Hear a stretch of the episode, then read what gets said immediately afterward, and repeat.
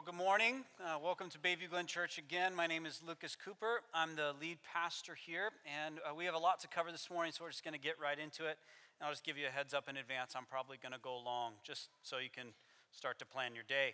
Um, as I plan my preaching calendar each year, I do a couple of things. I pray first, then I seek counsel from others, from elders, and other folks that I trust here in our, our congregation. And then I, uh, I build out the kind of the big teaching topics for the year. And once I kind of have the big topics down, I schedule a few Sundays that aren't connected with a specific series, but give me an opportunity to address particular needs in our church. And so today, and next Sunday, that's what I'm going to do. Uh, we're going to talk about two things that I believe God has impressed upon my heart as your pastor and even on the heart of our elders uh, here at Bayview Glen Church. And, so, and we're starting today with a passage of scripture that uh, will likely be familiar to most of you, even if you're not a church person. Uh, this passage will be familiar. And, and I can assure you that when you understand the richness of what's going on in the passage, it will come, along, come alive in a new way. And the reason that we're starting here is because I have observed a great deal of heartache in our congregation lately heartache and heartbreak that isn't a result of poor life choices. You know, I made a bad choice and now I'm dealing with the consequences. Not that kind of heartbreak and heartache, but just the heartbreak and heartache that comes along with being on this planet. Things like friends moving away, the loss of a spouse, uh, miscarriages or pregnancies hoped for that never were, loneliness, illness, the loss of a parent wayward children, mental illness, frustration at work, all kinds of heartbreak and heartache. And I sense that our church needs the kind of comfort that only our Heavenly Father can offer to us. And so, my goal today, as your pastor, is to speak God's comfort to you to the best of my ability. And I can think of no better passage to bring comfort to our souls than Psalm 23. The passage is so rich that we only have time to deal with the first four verses or I would preach for 90 minutes. So that's all we're going to do is the first four. If you have your Bibles, you can open up to Psalm 23. If not, that's okay. You can use the Bible in the seat back in front of you. The scripture, as always, is up here on the screen. David, in Psalm chapter 23, writes this He writes, The Lord is my shepherd, I shall not want. He makes me lie down in green pastures, He leads me beside still waters, He restores my soul. He leads me in paths of righteousness for his name's sake. Even though I walk through the valley of the shadow of death, I will fear no evil, for you are with me. Your rod and your staff, they comfort me. Heavenly Father, we need your comforting grace today. There are men and women and families and marriages in this room that are broken and in pain hurting, longing, lonely, disconnected. They feel forgotten about. And God, there is no comfort like you. There is no hope like you. There is no joy like you. So, God, we pray and invite your healing grace today as we talk about this passage in Psalm chapter 23. Spirit of God, move among us today. In Christ's name, amen. Well, there's a classic tale of a young couple that falls in love under rather peculiar circumstances. You see, the young man was in love with a young woman who did not feel the same for him, but like most impetuous young men do, he did not take no for an answer. So he crashed a party where she was in attendance. And while at the party, he locked eyes with a different woman and immediately lost all affection for Rosaline. A new young love was born. The trouble is that that young man, Romeo Montague, and his new love, Juliet Capulet, were members of families that had been warring for generations. The Montagues hated the Capulets, and the Capulets hated the Montagues. Romeo and Juliet were indeed doomed from the start. There's a moment in William Shakespeare's story where Juliet associates her last name and Romeo's last name with the long standing conflict between those families that keeps them apart, and as a result, she famously laments their names. She laments in this way, and I'm going to do my best Shakespearean impression here. I can't, I can't do it. I just have to read it. I just have to, I just have to read it. I'm sorry. no one would have wanted that. Oh, be some other name, says Juliet. What's in a name? That which we call a rose by any other name would smell as sweet, so Romeo would, were he not Romeo called. Retain that dear perfection which he owned without that title. Romeo, doff thy name, and for that name which is no part of thee, take all myself. That was intense teenage angst long before the vampire stories that you read about. And despite that teenage angst and despite her quite sincere lament, there is an unfortunate answer to Juliet's question what's in a name? In this particular case, my young Juliet, everything. everything is in a name. And she knew it her family, her history, her character, her associations, her destiny, all represented by her name. And I am quite certain that Juliet had no idea how biblical her lament really was. Because biblically speaking, names are even more significant than they would have been for these two star crossed lovers. Abraham, or Abram, became Abraham. Jacob became Israel. Saul became Paul. Cephas became Peter. And on and on it goes. New names in the Bible represented transformed character, new passion, and changed destiny. The Old Testament in particular uses many titles for God God Almighty, Most High God, Lord. But just as your name is human being, it's what you are, it's your title. Those are not the names of God, those are titles of God, not his name. But in Exodus 3, the one true God, the everlasting God, reveals his name, and the Old Testament uses his name more than 6,500 times, far more than any other moniker for God.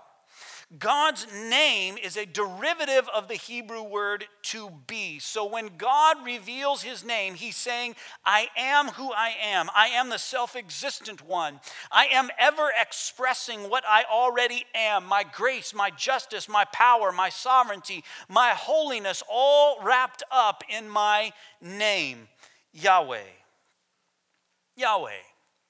And just as it did for Romeo and Juliet, for Abraham, Israel, Paul, and Peter, God's name represented his work in history, his purpose, his associations, his power, his character, his passion, and his destiny. More than any title, his name, Yahweh, holds it all. And just as we sang, there is power in that wonderful name. Now, you might think this is quite a long introduction for a sermon on Psalm 23, and perhaps it is. But when David sat down to write these words, the Lord is my shepherd, he had a whole lot of options for that word there. He had a whole lot of options that he could have picked from in terms of titles for God, but he didn't. He chose Yahweh, and he did it on purpose the name of God, the one who is and was and is to come, the one who formed the sun and moon and stars, the one who formed me from the dust of the ground, the one who redeemed his people from slavery, the all knowing one, the everlasting one, the eternal one, the high and exalted one, the ever present one, the only wise one, the righteous one. Yes, that one, Yahweh, he is my shepherd. It would have caught the original reader off guard to say the very least that Yahweh was anyone's shepherd.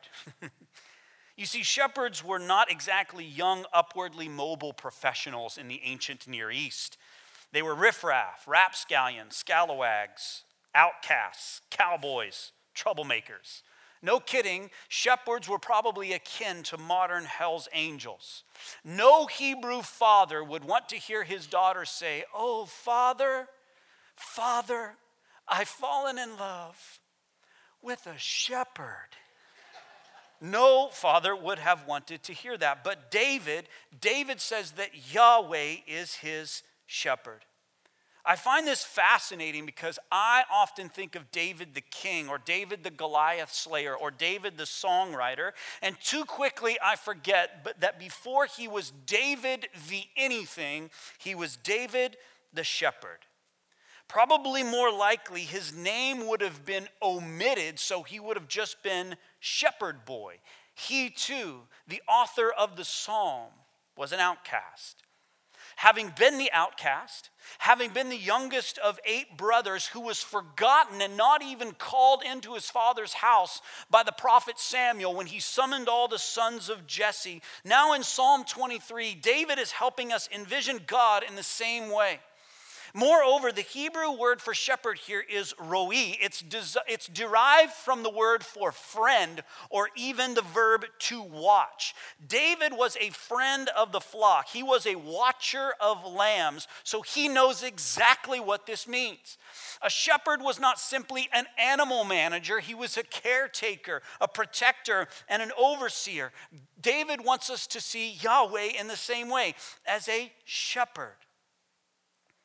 And why would David begin his metaphor here? He wants us to know that Almighty God identifies with and watches over the brokenhearted.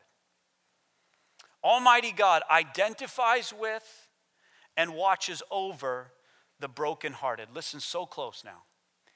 In his son Jesus, God has experienced every pain, hurt, trial, and difficulty that you experience. The Creator became the brokenhearted in Jesus so he understands. He identifies with you. Let's just give it a shot, shall we? Have you been betrayed by your closest friends? Jesus was. Have you been rejected by those you love and care for? Jesus was. Have you had children despise you and make self destructive choices? Our Heavenly Father has. Have you lost someone close to you in death? Jesus did. Have you lost a child? God did. Have you lost a parent? Jesus did. Have you felt the sting of the cold, the pangs of hunger, and the anxiety associated with having no place to lay your head? Jesus did. Have you ever lived under a tyrannical and abusive leader? Jesus did. Have you been labeled by the world around you as unlovable and unattractive? Jesus was. Do you feel like an outsider in a place that you're supposed to be at home? Jesus felt that way. Do you struggle daily with overwhelming grief? Jesus did. Does your body ache because you're working hard to resist temptation? Jesus felt that. Have you ever lost your best friend and only supportive family member to death? Jesus did. And on and on it goes. And before we understand God's tender care for us as a shepherd, we have to start here. There is no pain, no hurt, no loneliness, no longing that you experience that God does not understand. He gets it, He's been through it, and He can identify with you. Yahweh is your shepherd. And not only that, as your shepherd, He, he watches over you.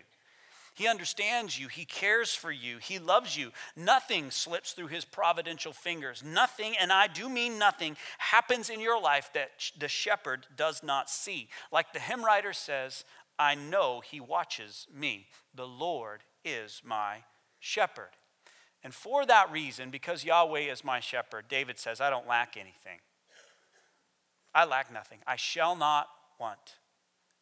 Literally translated, nothing I lack because Yahweh is my shepherd.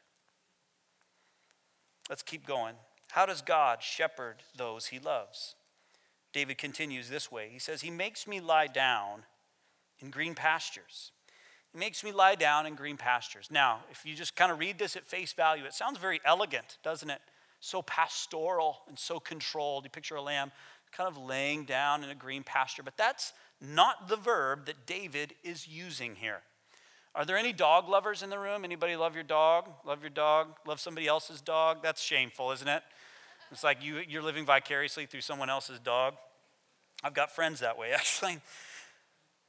I love my dog. She's the best 75 pound lap dog I know. Uh, if you're a dog lover like I am, the verb that David is using here in Psalm 23, this will make total sense to you. If I tell my dog to lie down, she's a bit rigid, a bit controlled. She sits and then she puts her paws down in front of her and she slowly lowers her stomach to the ground. Uh, sometimes when she's resting, she'll curl up on the couch or on the bed. But then there are moments, moments where she feels the most safe, the most comfortable, where she really, really lets her guard down. I'll walk into our bedroom and I'll see my dog on her back, legs up in the air, completely sprawled out on the bed. It looks like this.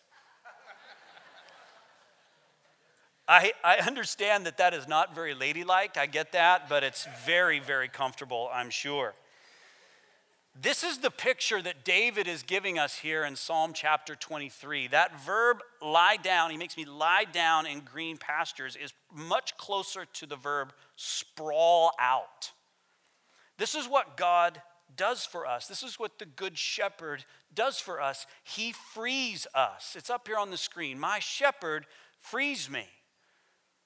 But here's what we're going to do today. We're going to own some of these truths together, not just read them on a screen. We're, just, we're actually going to speak them together out loud so they take root in our soul. So, would you say this with me? My shepherd frees me. Say it with me. My shepherd frees me. One more time. My shepherd frees me. With Almighty God as your shepherd, you can be completely vulnerable. God's tender care as your faithful shepherd allows you to completely disclose who you are. You can spiritually and emotionally sprawl out in the presence of the good shepherd. You can be free and honest with him. You don't have to hide. You don't have to fear judgment. You can find freedom and grace in the presence of the good shepherd. Keep reading. He makes me lie down in green pastures. He leads me beside quiet waters. He leads me beside quiet waters. Uh, shepherding is a bit of an odd profession, even among those who are responsible for managing herds and flocks, because shepherds do something unique that not any other herdsman does. They walk out front of their flock rather than behind their flock. In other words, shepherds do not force or coerce, they gently lead. They are the first to pass through treacherous terrain. They walk ahead of their sheep in order to protect them from predators. And they do all of this with, a, with just their voice or with an instrument. I spoke to a friend this week that told me a story of being mesmerized for an hour in the hills outside of Jerusalem, watching a shepherd just with a flute walk around playing his flute, and the sheep would just follow the sound of the flute. Perhaps David would have used his harp. So here's what David is telling us about our relationship with the Good Shepherd. He's saying, My shepherd leads me. My shepherd leads me. Say this with me. My shepherd leads me. In our case, Jesus says in John 10 27, My sheep hear my voice, and I know them, and they follow me. Now, listen, he does not coerce, he does not demand, he walks out ahead and gently calls to us. He leads, we follow. And the Good Shepherd lovingly leads us beside quiet waters. Literally, the word there for quiet waters is water that is at rest, still, or composed. So, when the waters of trouble, anxiety, and grief are rising in your life, our heavenly shepherd gently calls us and leads us to pools of rest. Yes, the perilous river of grief and doubt may be rising, but you, my friend, have a good shepherd, Yahweh Follow his voice, and he will lead you to a place of quiet rest where you can drink from a pool that will quench your deepest thirst. And when I am sprawled out and drinking safely from a quiet pool, David tells me that Yahweh restores my soul.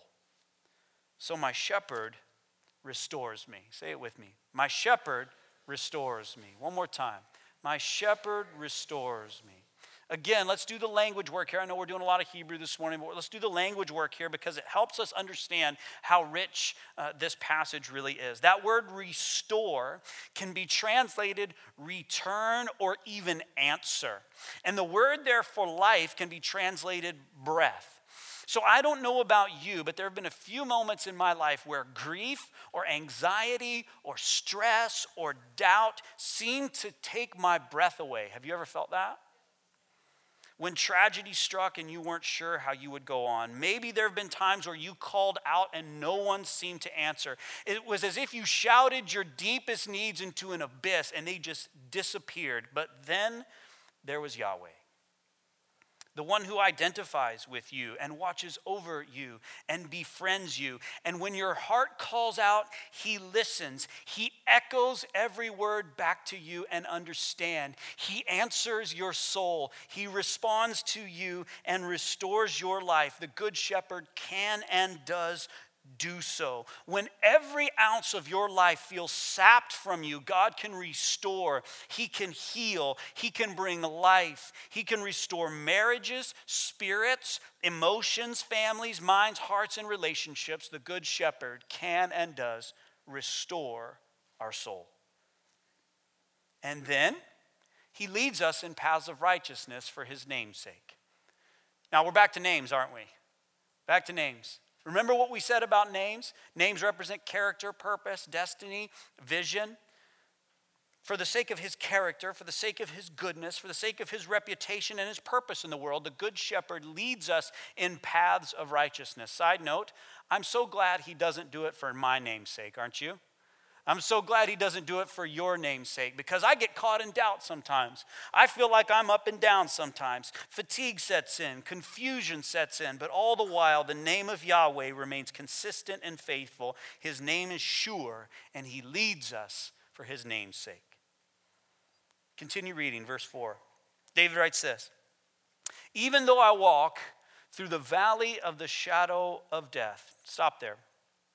This psalm is often read in situations where death is imminent or even has already taken place. You may have heard this psalm read in hospital rooms, in palliative care, in funerals and memorial service. And I, and I can think of no better passage to read than this passage right here on those occasions.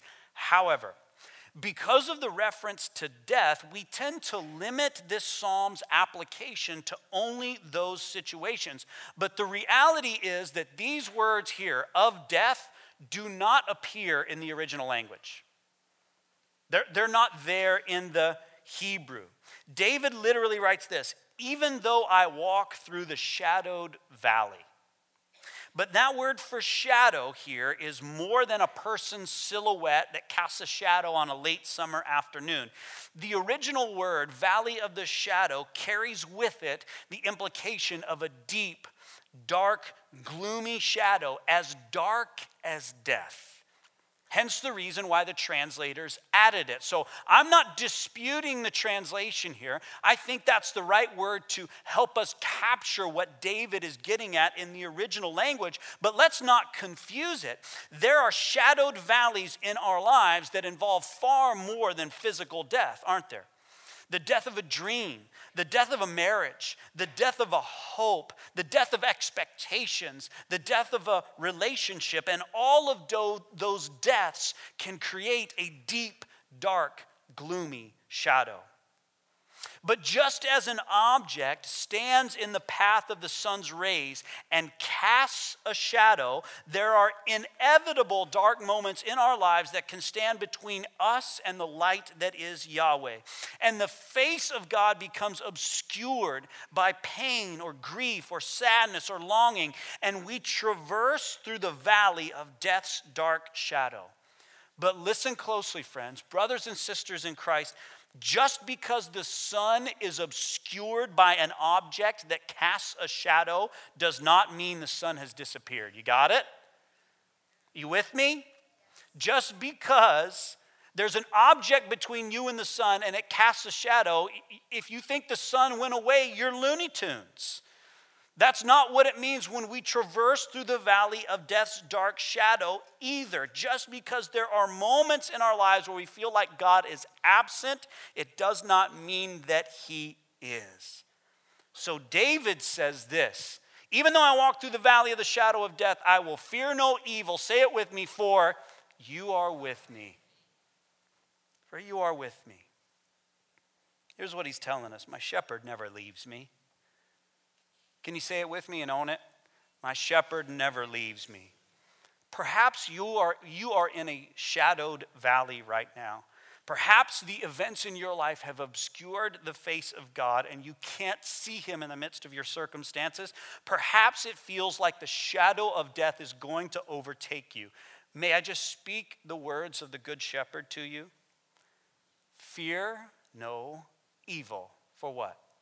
I am with you.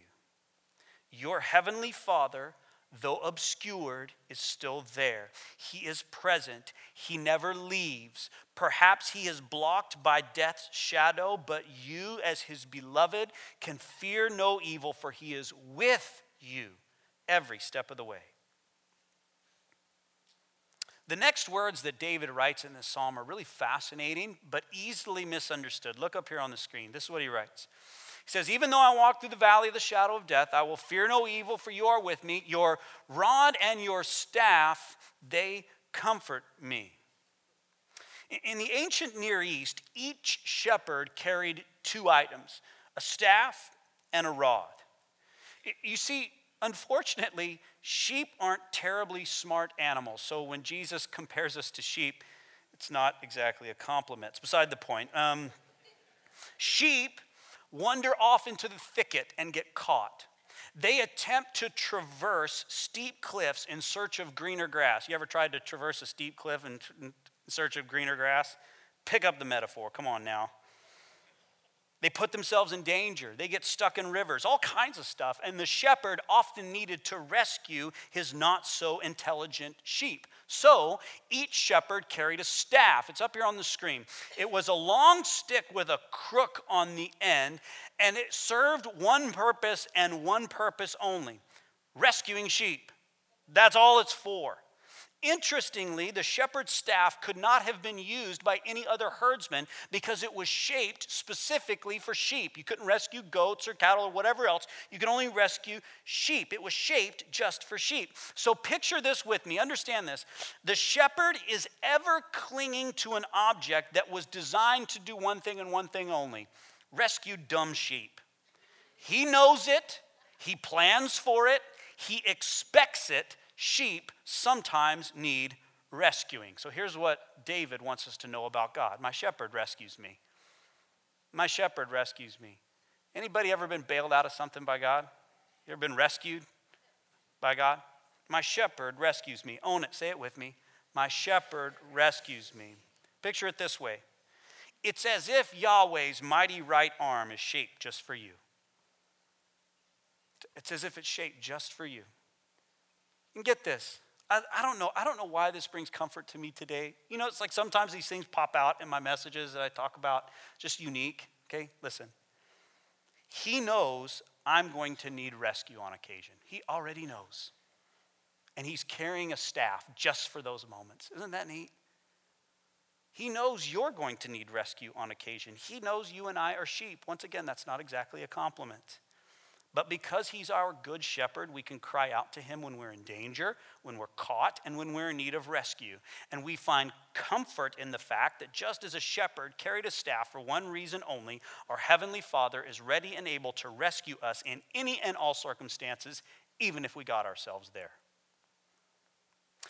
The second tool that every shepherd carried was a rod. That's why David says, Your rod and your staff, they comfort me. I actually brought one with me this morning, believe it or not. Um, this was David's rod, of course, when he was a young boy. That's not true. That's not, go, don't, don't go tell your friends, I think he had David's rod. That's not true. I got this from a friend who visited a Maasai warrior tribe. They're uh, agrarian people and, and shepherds um, in Kenya, Africa. And remember, the, these agrarian cultures, they really haven't changed. They've remained consistent over miles and over time. So this isn't exactly what a shepherd's rod would have looked like, but it is very, very close to what a shepherd's rod would have looked like. Now, I've often heard people say that the shepherd's rod represent, represents discipline. It'd be the way that he chastised his sheep, right? And moved them along. But, but listen close now. We've already learned that shepherds did not drive their sheep, did they? They didn't whack them from behind to get them to move where they wanted them to move. They walked out front and led them. Furthermore, shepherds treated their sheep like family. They knew their sheep so well. So punishment really wasn't a part of the repertoire. So the, the rod wasn't meant to drive sheep, it wasn't meant to punish sheep. So why the rod? Well, the rod served two purposes. First, the rod was a protective measure when predators approached the sheep. Rods were fashioned out of extremely dense and hard wood. I'll leave this on the stage afterwards. You can come feel how dense and hard this is, and then let your kids play with it and whack each other. It'd be great, it'd be a lot of fun. There's like no legal liability at all on our part, okay? You, you do what you want to do. So, so these the shepherd's rod because it was so hard and dense would have maximum impact on a predator so in 1 samuel 17 when david tells saul that a predator approached his sheep and he overtook him and killed him this is likely the object that he would have used the shepherd's rod but the rod also served another purpose. Now, get this, because this, this will blow your mind. Ready? It's up here on the screen. It's Leviticus chapter 23, I think. Chapter 27, verse 32. It says, Every tithe of herd and flock, that's, that's sheep now, every tenth animal that passes under what? The shepherd's rod will be holy to the Lord. What's happening here? The sheep are being counted. The sheep are being counted. Every tenth animal that passes under the shepherd's rod, I won't do that 10 times. Every tenth animal that passes under the shepherd's rod, the sheep are being counted. Several Old Testament scholars that I read this week actually argued that the primary use for the shepherd's rod was counting sheep. But this was far more than counting, it was an accounting for. And the shepherd could account for his sheep because he knew each and every one of them so very well. I actually read a story this week of a shepherd near Bethlehem. Uh, this is in this century, by the way, that experienced a kerfluffle in his flock in the middle of the night. And suddenly he had a hundred mama sheep that were separated from their lambs. He knew those mothers and lambs so well that he reunited over a hundred lambs with their mothers that had been separated on a pitch black night now simply by matching the tone of their cries. Could hear the baby and he'd go, I know where you belong and I know where you belong. And I hear the mom cry, I know where I know where you belong and I know where you belong. Shepherds know their sheep. Not only that, did you know that shepherds had names for their sheep? Their sheep were more than pets, they were more than commodities, their sheep were family hours and days and weeks spent on Judean hillsides with just sheep. The shepherd knew the sheep's personality, their propensities, the way they thought and behaved, and he called them by name with his shepherd's rod. David, wants us to see Yahweh that same way. Look up here on the screen. My shepherd calls me by name. My shepherd calls me by name. Now, here's what we're going to do we're going to say it out loud together in a minute, but I don't want this to be just something we repeat because it's up here on the screen. Look at it. Look at it just for a minute. Up here on the screens, up here on the TV, look at it. Let it sink in. So when we say it together, we're going to own it. Let it percolate in your heart, let it take root. Say it with me. My shepherd calls me by name. Remember our biblical answer to young Juliet's question? What's in a name? Everything. Everything is in a name. So when the good shepherd calls you by name, he's not just using it to get your attention. Remember what we established now. Everything is in your name your hopes, your dreams, your hurts, your longings, your purpose, your history, your destiny, your triumph, and your trial. Biblically speaking, it's all wrapped up in your name, and the Good Shepherd knows it all, and he calls you by name.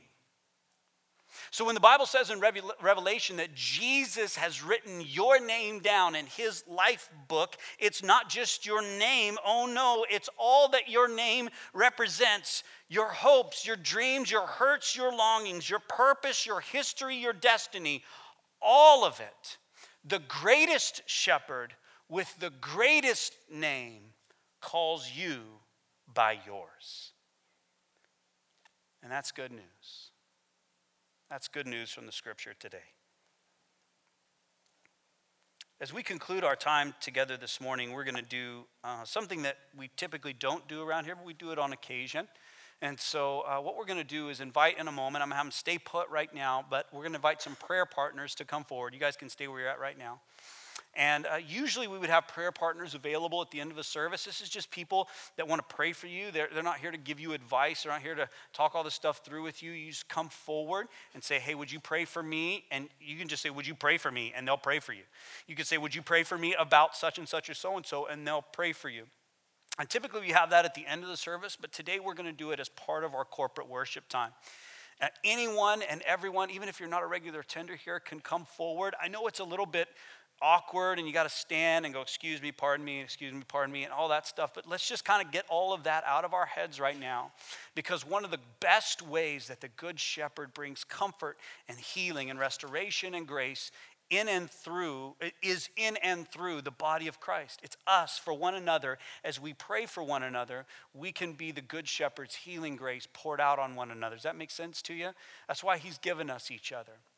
And so Jeff is just going to come up and pray, and our prayer partner is going to come up, and then I'm going to pray out loud, and then we're just going to spend some time in quiet. And anyone and everyone can come forward and receive prayer here in the front, and there's also some prayer partners up in the balcony as well. If you don't want to do that, that's okay. We're just going to spend a little bit of time in quiet before the Lord. invite you to just kind of meditate and reflect and think and just pray your own prayer of healing uh, to the Lord, and that's, that's okay too. Um, but we are going to take some time to pray for one another. And then after that, Melissa and the team are going to come back up and close us with a song. So let's do this. I invite you to bow your head and close your eyes. Prayer partners, if you would stand and come forward. And I'm going to pray and then invite you to come forward and receive prayer if you'd like to. God, we come before you now in faith, and we say that you are our good shepherd. And we shall not want. You make us lie down, sprawl out in green pastures. You lead us beside quiet waters. You restore our soul. You lead us in paths of righteousness for your name's sake, and even certainly, inevitably, we will walk through the valley of death's dark shadow. But we will fear no evil, for you are with us. Your rod and your staff they comfort us. God, in these next just brief moments, may we be the comfort and grace to one another that you have been to us. God, as you pour your grace into our lives, may we pour grace out onto one another. And even as we pray for one another, God, would you supernaturally just empower us and give us even words as we pray? That are your words, that are your healing grace, that are your goodness, that are your embrace and your arms around us. We're grateful, God, today that we are the sheep of your pasture. In Christ's name, amen. At any point, you can just stand and come forward and receive prayer uh, up here, down here, and then in a moment, uh, Melissa will come up and the team will close us.